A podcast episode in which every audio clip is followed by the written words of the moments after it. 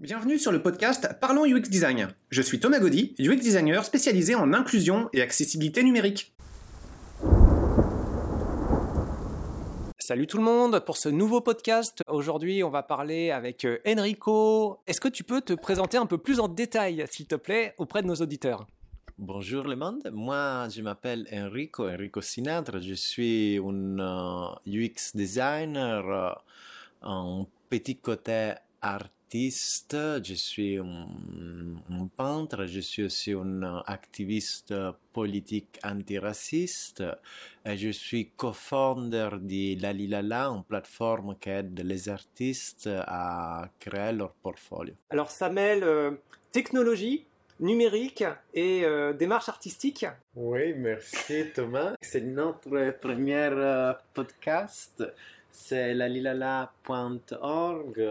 On a fait euh, l'année dernière une expérience de six ateliers entre euh, janvier et avril. Et nous avons aidé 10 artistes à créer leur portfolio. 10 artistes qui créent leur portfolio. Le besoin à la base, c'est euh, des artistes qui auraient besoin d'être indépendants Oui, indépendants le, but de, la Lilala, c'est de rendre les artistes économiquement indépendants. Ça, c'est vraiment notre mission. Et on sait que nous devons passer par créer notre portfolio. Et créer un portfolio, c'est un des plus grands challenges de notre vie parce que quand on crée notre portfolio, nous devons c'est la prolongation de nous-mêmes. Donc nous devons mettre en valeur toute notre, notre vie. Non, quelqu'un nous disait que des fois, une fois que, que tu as un peu le bout de ta vie, tu, tu mettre, on commence à aligner tous les points. Et le portfolio, c'est un peu ça. Donc, aligner toute expérience, toutes les rencontres que tu as fait dans ta vie, la, la façon que tu as élaboré propre art. Ça peut être la peinture, ça peut être la chorégraphie. Pour des autres, sont des poètes. Euh, un autre, c'était un clown. Une autre personne que nous avons eue, c'était un photographe. Un autre artiste faisait des impressions, photo, des photographies à Madame Bois. Et chaque artiste, il a sa propre histoire. On a vu des, artistes jeunes sous la vingtaine, mais des artistes aussi, que, des ex-directeurs de, grandes entreprises qui maintenant disent Ok, les derniers cinq ans, je ne veux pas être plus une vice-présidence, mais je veux être euh, mon artiste à moi. Donc, des personnes qui ont vraiment changé leur vie. Euh, c'est cool parce que c'était très enrichissant pour moi. La démarche du portfolio, le but c'est de rendre l'artiste plus visible, de trouver plus facilement des contrats, de réussir plus facilement à, faire perdurer son art tout, en survivant en oui. fait. Oui, oui, oui, c'est de valoriser, c'est de bien valoriser ses œuvres, ça c'est sûr, d'y mettre beaucoup de UX dans un site web, parce les cas, c'est pour les rendre indépendantes. Donc, quand on crée un portfolio, on doit, on peut pas penser seulement à nous, mais on doit toujours penser à les utilisateurs, les personnes qui vont regarder le portfolio. Et donc, ça, c'était un peu un gros challenge parce que mon groupe, c'était un peu hétérogène. Donc, euh, c'est clair qu'un chorégraphe, une personne, une mise en scène, une personne qui fait des produit de théâtre, c'est différent d'un artiste peintre. Un artiste peintre, il a une cible comme les galeries ou directement des customers. Une personne qui organise et qui crée des, produits de théâtre, un spectacle de théâtre, il a toute une autre cible. Il doit regarder, il doit travailler avec des personnes qui doivent acheter les spectacles pour des festivals de théâtre. Et donc, euh, chaque euh, utilisateur de ton portfolio, il regarde des choses différentes. Et pourquoi il regarde certaines choses différentes, on doit apprendre à communiquer d'une façon que c'est plus facile pour la personne qui va acheter tes produits artistiques.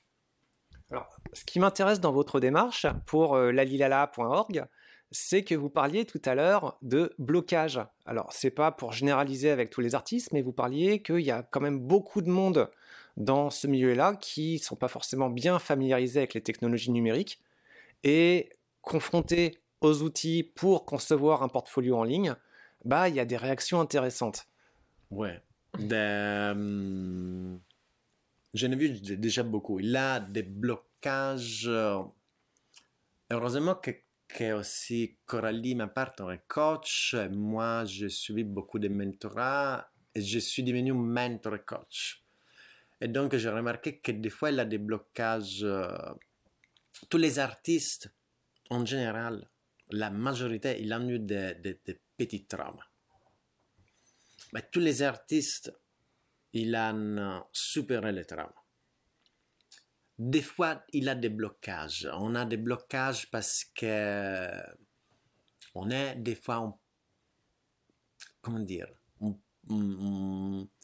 n'arrive pas forcément à, à, à, se mettre en face de l'ordinateur. On a des idées hyper créatives, on veut mettre tout ensemble.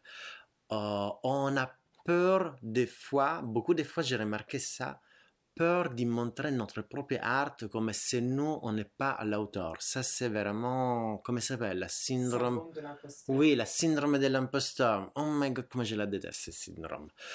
Euh, et donc, euh, des fois, mon blocage, honnêtement, c'est des fois faire deux trois questions pour donner la confiance nécessaire à, montrer à l'artiste des autres des autres exemples des, autres artistes qui ont déjà eu du succès et qui ont fait le même parcours. Oh, donc, leurs sont des petits artistes qui sont en train de devenir grands.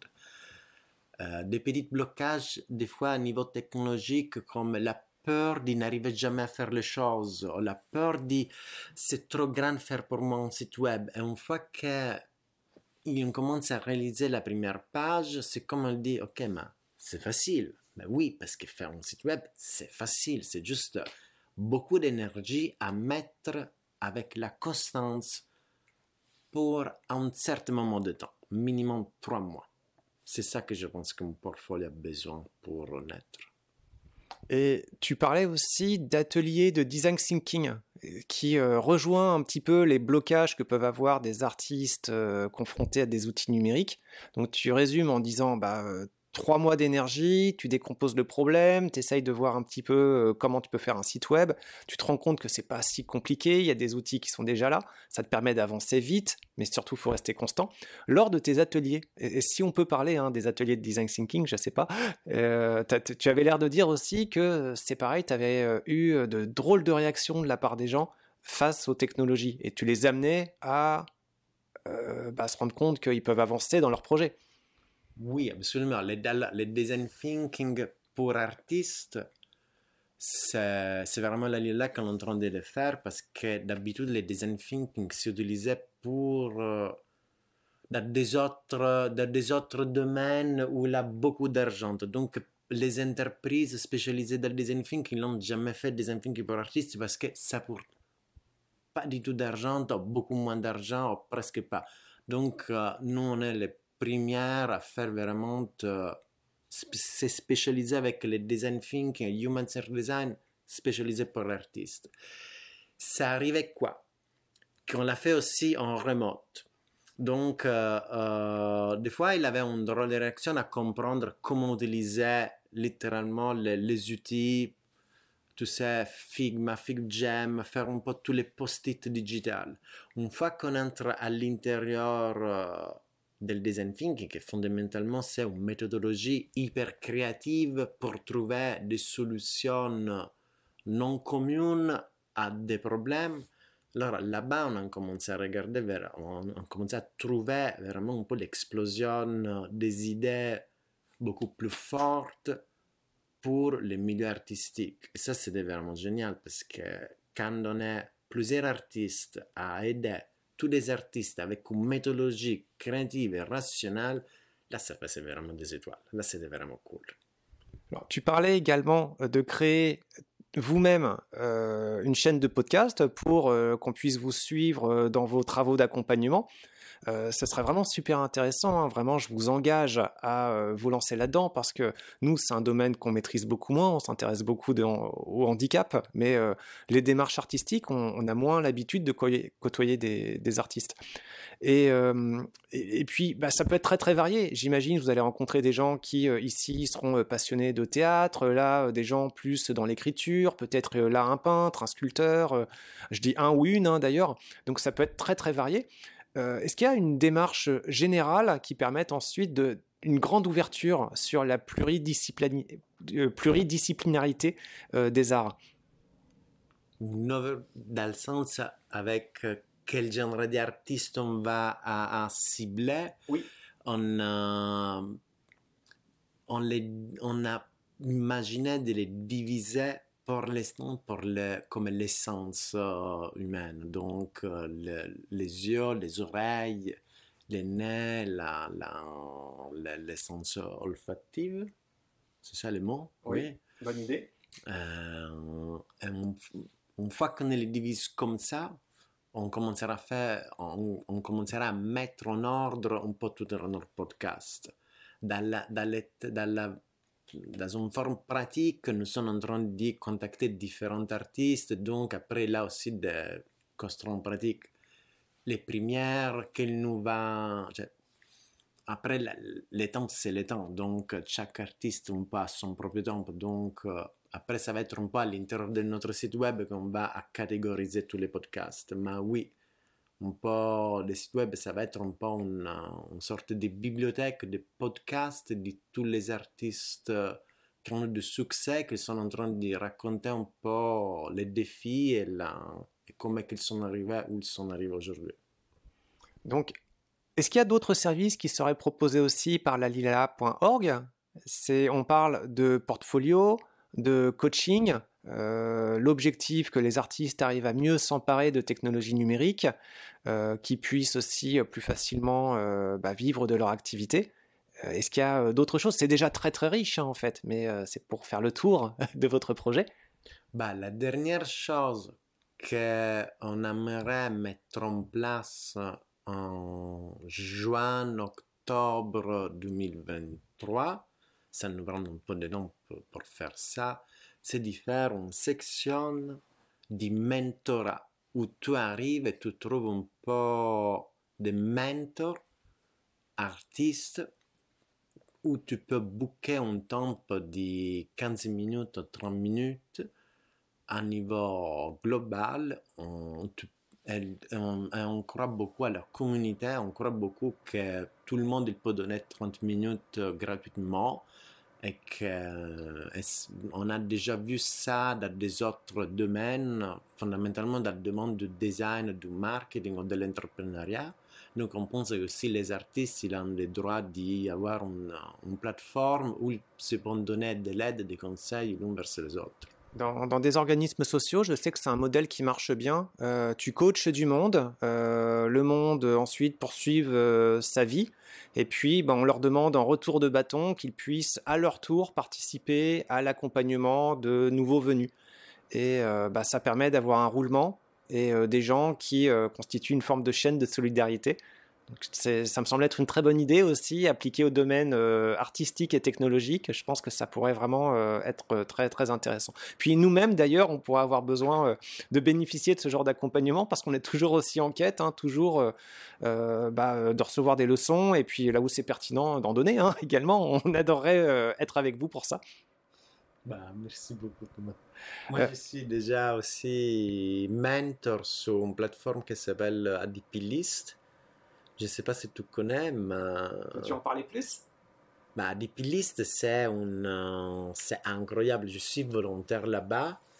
Euh, je suis en train de recevoir de l'aide de beaucoup de designers beaucoup plus seniors que moi, dans aussi beaucoup de, de fois entrepreneurs sociaux, des fois entrepreneurs pas du tout sociaux, que, que chacun il a son propre point de vue. Et la, le core value non, de tout ça, c'est de s'aider réciproquement.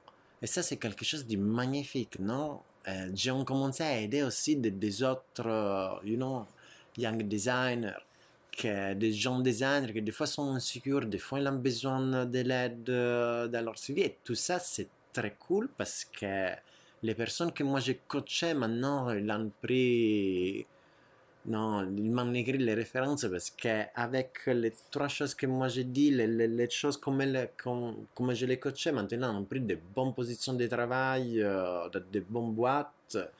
Euh, et c'est très cool. C'est très cool l'idée que tu arrives à aider quelqu'un ou que tu peux recevoir de l'aide. Je connaissais pas du tout la référence. Est-ce que tu peux la rappeler pour nos auditeurs? ADP List. ADP List. Bah, ça va conclure notre podcast. Enrico, est-ce que tu aurais un dernier mot à rajouter ou un dernier commentaire à propos de lalilala.org bah, toutes les personnes qui vont écouter le, ce podcast, ils vont sûrement avoir un discount sur lalilala.org. Juste écrivez le nom. On va être des artistes magnifiques et Thomas va nous aider. Merci beaucoup. À bientôt. Merci d'avoir écouté ce podcast. Je vous invite à vous abonner pour ne pas rater les prochains épisodes. Si vous voulez en savoir plus sur moi, je vous invite à consulter mon profil LinkedIn, Thomas Gaudy, T-H-O-M-A-S, G-A-U-D-Y. Si vous souhaitez de l'accompagnement pour implémenter ces notions et ces outils dans vos équipes et vos projets, vous pouvez faire appel à mes services de consultant en UX Design. Il vous suffit de me contacter via mon profil LinkedIn. Au plaisir